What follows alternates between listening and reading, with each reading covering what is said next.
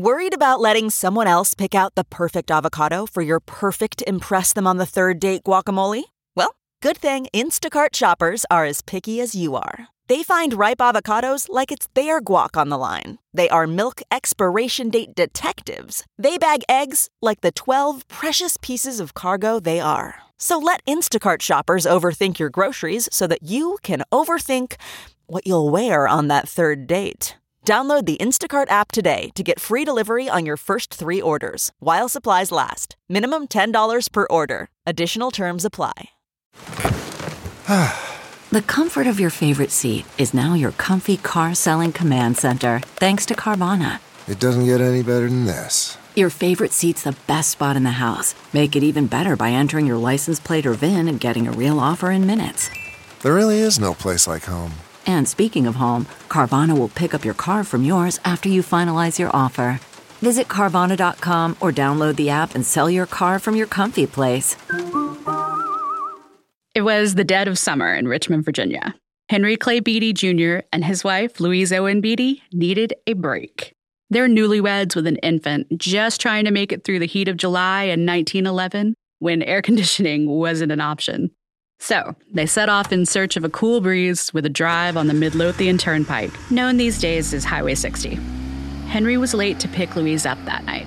They were visiting her uncle's house, and he was supposed to be there early in the evening, but he didn't arrive until 10 p.m. By then, it was dark. Louise wanted to have some time away after a few months with a new baby, so they drove anyway. When Henry returned to the family home later that night, Louise was dead. The story Henry told her family and then the police was horrific. He said that as they drove back towards town, a tall, bearded, and white highwayman jumped in front of the car. Henry swerved off the road to miss him. Then the highwayman stood in front of their car and yelled that Henry had almost killed him. Henry yelled back and tried to drive off. That's when the highwayman drew a gun and pulled the trigger. He killed Louise with one well placed shot to the head. An angry Henry erupted from the car and fought the highwaymen. He was smacked in the face with the stranger's gun during the tussle, scratching his nose. Henry finally wrestled the gun away, but when he took aim at the killer, the highwayman ran off into the woods. Henry returned home with Louise's body in the car and covered in her blood. Louise was buried two days later. Her funeral service was held in the same church where she just got married months before. With Louise in the ground, the police searched for a man who matched Henry's description. As is typical then and now, a black man found in the area was arrested and questioned, even though he looked nothing like the man Henry described. Police and citizens scoured the area for any sign of this mystery highwayman but they came up empty handed. Bloodhounds were brought in, but they couldn't find a trail either. Then, a black woman named Mandy Alexander found the gun that was used to kill Louise. At first, the police believed Henry's story. Everyone did. But his case started to fall apart when forensic evidence from the scene of the crime didn't match Henry's version of events. The blood found on the scene didn't match the story he told. The gun was found far from where it should have been and Henry just wasn't acting right. Eventually, Henry was charged with killing Louise. By the time his trial started, the prosecution for the state of Virginia had a theory about what happened that hot summer night. Henry hit his wife with the butt of the rifle, rendering her unconscious and leaving a dent in her forehead. Then, well, then he shot her in the face. He did it, they said, for, quote, the love of money and his desire to be with Beulah Binford, his mistress. Suddenly, there was a motive that made it clear why Henry might kill his nice young wife. Papers across America billed it as the trial of the century, even though the century was only 11 years old. The public couldn't get enough. Naturally, the story became a song. Despite the scandalous nature of the crime that inspired the ballad of Henry Clay Beattie, it was recorded only a handful of times. You probably haven't heard it, but you should. This is the story of Henry Clay Beattie, the playboy turned murderer. I'm Courtney E. Smith, and you're listening to Songs in the Key of Death, a show about murder ballads and the true crimes that inspired them.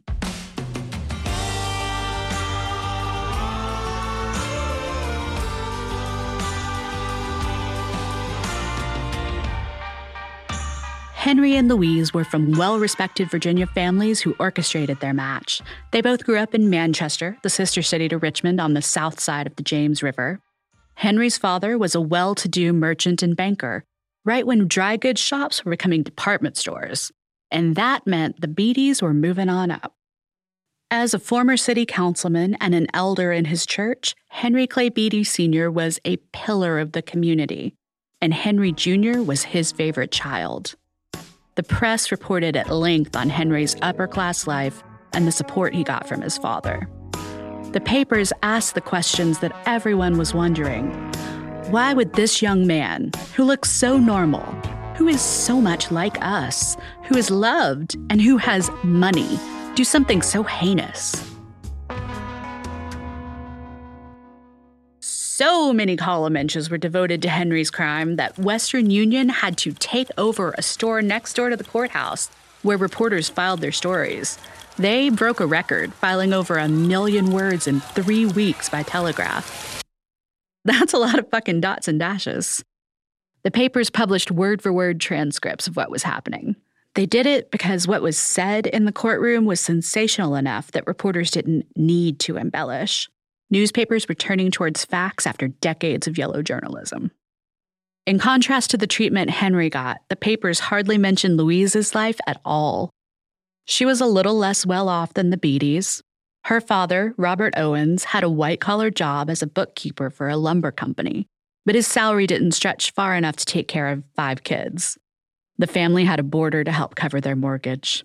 Just before she married, Louise's parents and siblings moved to Delaware for her father's new job. Louise, who at that point was engaged to Henry, stayed in Virginia at his father's house, noted as one of the nicest in South Richmond. Contrary to what Louise was told, it turns out Henry was not quite ideal husband material. He liked drag racing and attended baseball games. Believe it or not, America's pastime was once a day Class A affair. And speaking of affairs, before he married, Henry had been with several women of ill repute. At the trial, it was made known that Henry did not give up his Playboy ways just because he had a ring on his finger. While Louise was pregnant, Henry resumed an affair with a girl he met in Richmond's red light district. So, before Prohibition, Richmond was one of many cities trying to control the spread of drinking, gambling, prostitution, and other unseemly behavior. So they made it all legal, for a few blocks anyway. If that sounds like the beginning of an evil villain's backstory to you too, buckle up. It only gets worse from here. Somewhere in those few blocks is where Henry met Beulah. He was 23. She was 13. Yeah. Like so many men through history who've slut shamed, Henry claimed at his trial that, quote, no one in the world would have taken her to be a girl of 13 years with the reputation she had. Beulah was forever on the brink of being disowned by her family for her indecent lifestyle, which started well before she met Henry. Beulah was 16 when she had her first child, who she claimed belonged to Henry. He may or may not have been the father, even Beulah later said she wasn't sure. Still, it was Henry who paid her a lump sum at the baby's birth and promised to pay for the child's expenses as long as she got the hell out of Richmond. Henry and his father, who held the purse strings, already had a long history with Beulah. They made sure she left town a few times, more for their reputation than hers. But then Henry reneged on his promise to take care of their child after she allowed the baby to be adopted. In case you weren't already depressed enough, the baby died at 11 months old of infant cholera. With Beulah banished from Richmond, Henry's father insisted he stop carousing, accept his role in the family business, and get married. You know, basically grow up already. So Henry did. But when Beulah moved back to Richmond, the two rekindled their affair, even though Henry now had a pregnant wife. Okay, picture this. It's Friday afternoon when a thought hits you. I can spend another weekend doing the same old whatever, or I can hop into my all new Hyundai Santa Fe and hit the road.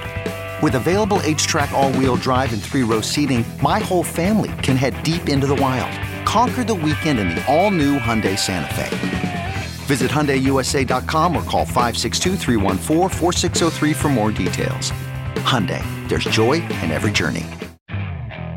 Okay, picture this. It's Friday afternoon when a thought hits you. I can spend another weekend doing the same old whatever, or I can hop into my all-new Hyundai Santa Fe and hit the road. With available H-Track all-wheel drive and three-row seating, my whole family can head deep into the wild. Conquer the weekend in the all-new Hyundai Santa Fe. Visit HyundaiUSA.com or call 562 for more details. Hyundai, there's joy in every journey. Journalist Marilee Strong created a name for guys like Henry, an eraser killer. Strong coined the term in 2008 to help explain why Scott Peterson murdered his wife, Laci. She felt he fit into a subset of intimate partner killers who hadn't been identified, that there were hundreds like him Eraser killers don't take lives out of passion, in a rage, or because of drugs and alcohol. They're cold blooded killers who have what Strong calls the dark triad. Now, that means they have narcissistic personality traits, a Machiavellian disposition, and psychopathic tendencies. In other words, they think they're more deserving of what they want in life than their victim. They're cold and calculating, and there is an extreme lack of empathy. They're killers who frequently stage their murder scenes in order to fool the authorities. It's part of their MO to make up a story and send the people in power on a wild hunt for another suspect. They think they'll get away with it because they're smarter than everyone. Even though most of them don't get away with anything. Their reaction, or rather their lack of reaction, is what gives them away. Henry's behavior at his trial didn't win him any public sympathy, despite his father's attempts. Henry Sr. told the judge and jury that Henry cried inconsolably the night Louise died. But that might have been the last time anyone saw him get emotional about it. Just like an eraser killer, Henry was seemingly indifferent to the charges he faced. He wasn't emotional over the death of his wife, and he didn't inquire about his infant son, who stayed with Louise's parents after he was arrested. He was so hell bent on convincing everyone of his innocence that Henry's own attorneys allegedly considered a defense of insanity. Rumor has it they brought in an alienist, that's what psychologists were called back then, to interview Henry and search for a family history of mental illness. After a murder, eraser killers come off as unemotional and detached because they don't mourn. They kill because someone, usually a woman, has become inconvenient in their life. For Henry, continuing his affair with Beulah may not have been the whole motive. In fact, it may not have been about any one woman in particular. Henry might have just wanted to do what he wanted when he wanted to do it, and being married, that was a drag. Speaking of, let's turn back to the mistress. To keep Henry and Beulah from colluding on their story, the police put Beulah in jail. In a fit of melodrama, she told reporters from behind bars that she would take the blame for killing Louise to make sure he went free if she had to. Comments like those made Beulah an almost irresistible other woman for the press to cover, even though the public found her unsavory. There wasn't too much concern that she was a teenager who'd been kicked out of her house and left to fend for herself after her reputation was ruined. The trial itself is best described as dramatic. One particularly explosive piece of testimony came from his cousin Paul, who said Henry asked him to buy a rifle and ammunition a few days before the couple was attacked. Paul had a breakdown under police questioning before the trial. His nervousness to testify led to him being picked apart in court. To make their point, the prosecutors insisted that Henry stand up and wear his coat from the evening of the murder to explain blood patterns that didn't match up with his original story. It reminds me of watching O.J. Simpson try on those gloves. What judge would let a stunt like that happen? With so little information about Louise, it's hard to know what she thought of Henry's behavior while she was still alive. It's inferred during the trial that Louise knew what was going on and was distraught about it. Her mother testified that Louise showed her a pair of Henry's bloodied underwear and said that he contracted a venereal disease. That claim was backed up by a doctor who treated Henry for gonorrhea and the pharmacist who filled his prescription. In the end, Henry's attorney made an emotional, five hour long closing argument to the jury. The jury did not buy it. They found him guilty of first degree murder, and he was sentenced to death in the electric chair. Henry was executed on an inauspicious day with very few people or reporters to witness it, thanks to an arcane Virginia law. Before his death, he confessed to the crime. Sort of. In a written statement, he said, I, Henry Clay Beattie Jr., desirous of standing right before God and man, do on this, the 23rd day of November, 1911, confess my guilt to the crime charged against me. Much that was published concerning the details was not true, but the awful fact, without the harrowing circumstances, remains. For this action, I am truly sorry and believing that I am at peace with God and am soon to pass into his presence, this statement is made. Henry's death was not the end of his indignities to Louise, though. He was buried right next to her for all eternity. Her son, Welford, was raised by his maternal grandparents and, sensibly, changed his last name to Owen. As for Beulah, she ran off to Philadelphia and then New York with dreams of acting. She found a few small roles, but the National Board of Censorship decreed that Beulah wasn't allowed to perform on any stage, either as a character or herself, due to her part in the Beattie murder. Beulah had no choice but to change her name and take up a string of menial jobs in New York City before disappearing into an anonymous life. She served as a nurse in World War I and lived in relative obscurity until her death in 1973. It may have been the trial of the century, but everyone involved seemed to quietly disappear when it was over. Henry and Louise were dead. Their son changed his name to escape the public eye. Beulah, despite her best efforts to become a starlet, may as well have been dead too. Interest waned, and all those articles in the paper just turned into dustbin liners. Now, about the song. With a tale this salacious, you'd think the ballad of Henry Clay Beattie would have been one scandalous tune, or perhaps a sad song about a young mother who was killed by a liar. It wasn't. Instead of talking about his wife, the victim of this heinous crime, or recounting the sordid details like other murder ballads would have, the song focuses on Henry's last hours as he sat on death row, denying his guilt. The author of the ballad is unknown. It was recorded for the first time 16 years after the crime in 1927 by Kelly Harrell for Victor Records, and recorded very rarely after that. There are a few possible reasons people weren't clamoring to sing about and buy copies of this version of the song. First of all, people didn't need a song to hear about the murder. Everyone who cared to know about it knew everything about it.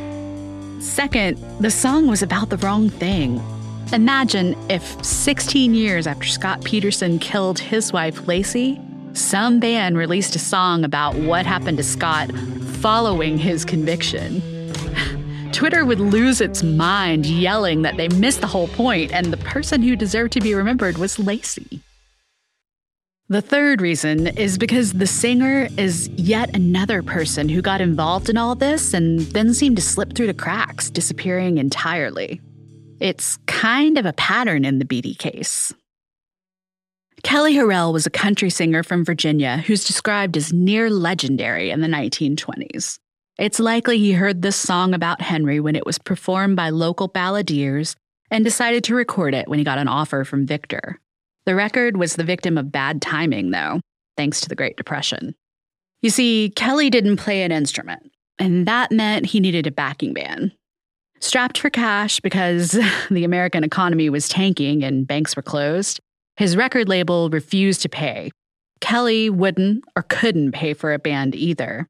Out of options, Kelly went back to Virginia and played there until he died in 1942. After he was rediscovered by folk singers in the 50s and 60s, Kelly's work became influential. Not this song, though. It's still the country music equivalent of an import only Japanese B side.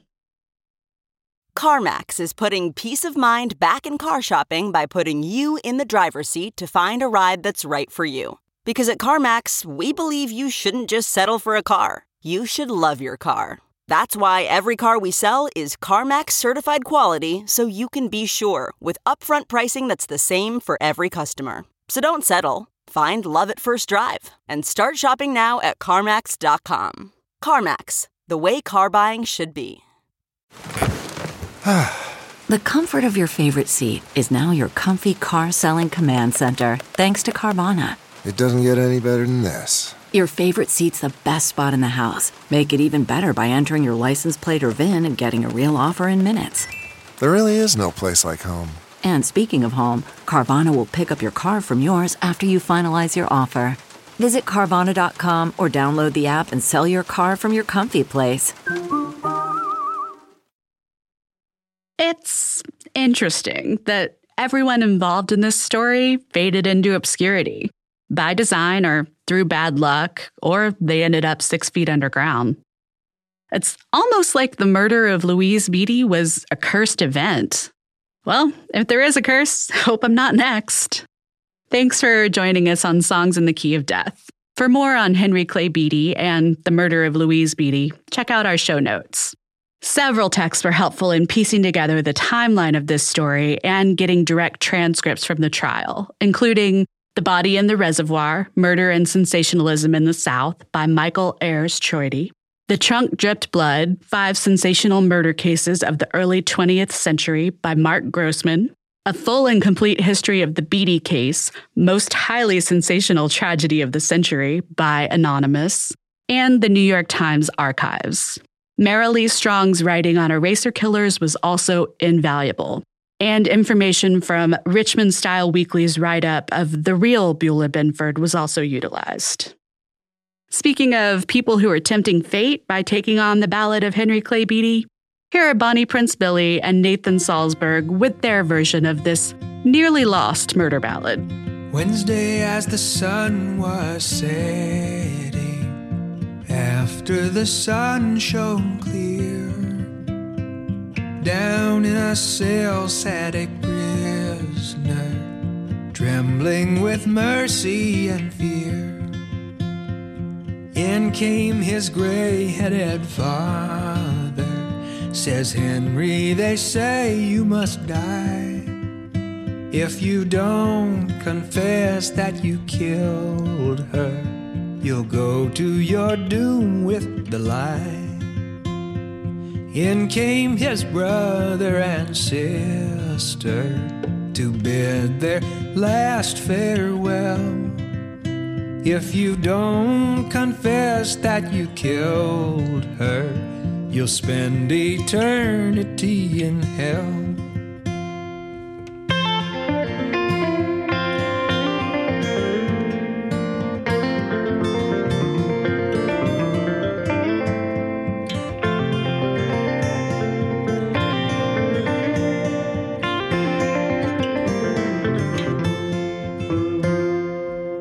Yes, I confess that I killed her. I've taken her sweet life away. And oh, how cruel and greedy I was for taking her sweet life. It was late on Thursday evening after the sun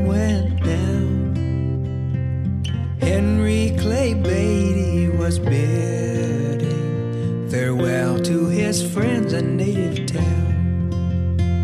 Then Friday, as the sun was rising, just before the sun shone clear, Henry Clay Beattie was dying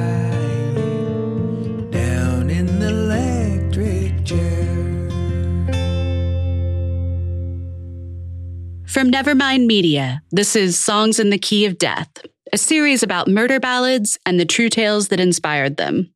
You can find extended liner notes with all of our research, sources, playlists, and links at nevermind.fm slash death. This episode was written by me, your host, Courtney E. Smith. Our executive producers and editors are Sean Cannon and Melissa Locker. Sound design is by Sean Cannon and Madeline McCormick. John Dufalo is our session engineer. Score for this episode was provided by Madeline McCormick with additional music from Kojin Tashiro.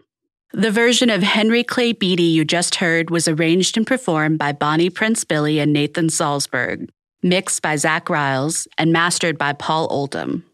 And our theme song is by Blood Red Sun. If you like our show, please leave us a five star rating and a review, and tell a friend about us, especially if they love music and murder. Hearing about murder, that is. We'll see you next time.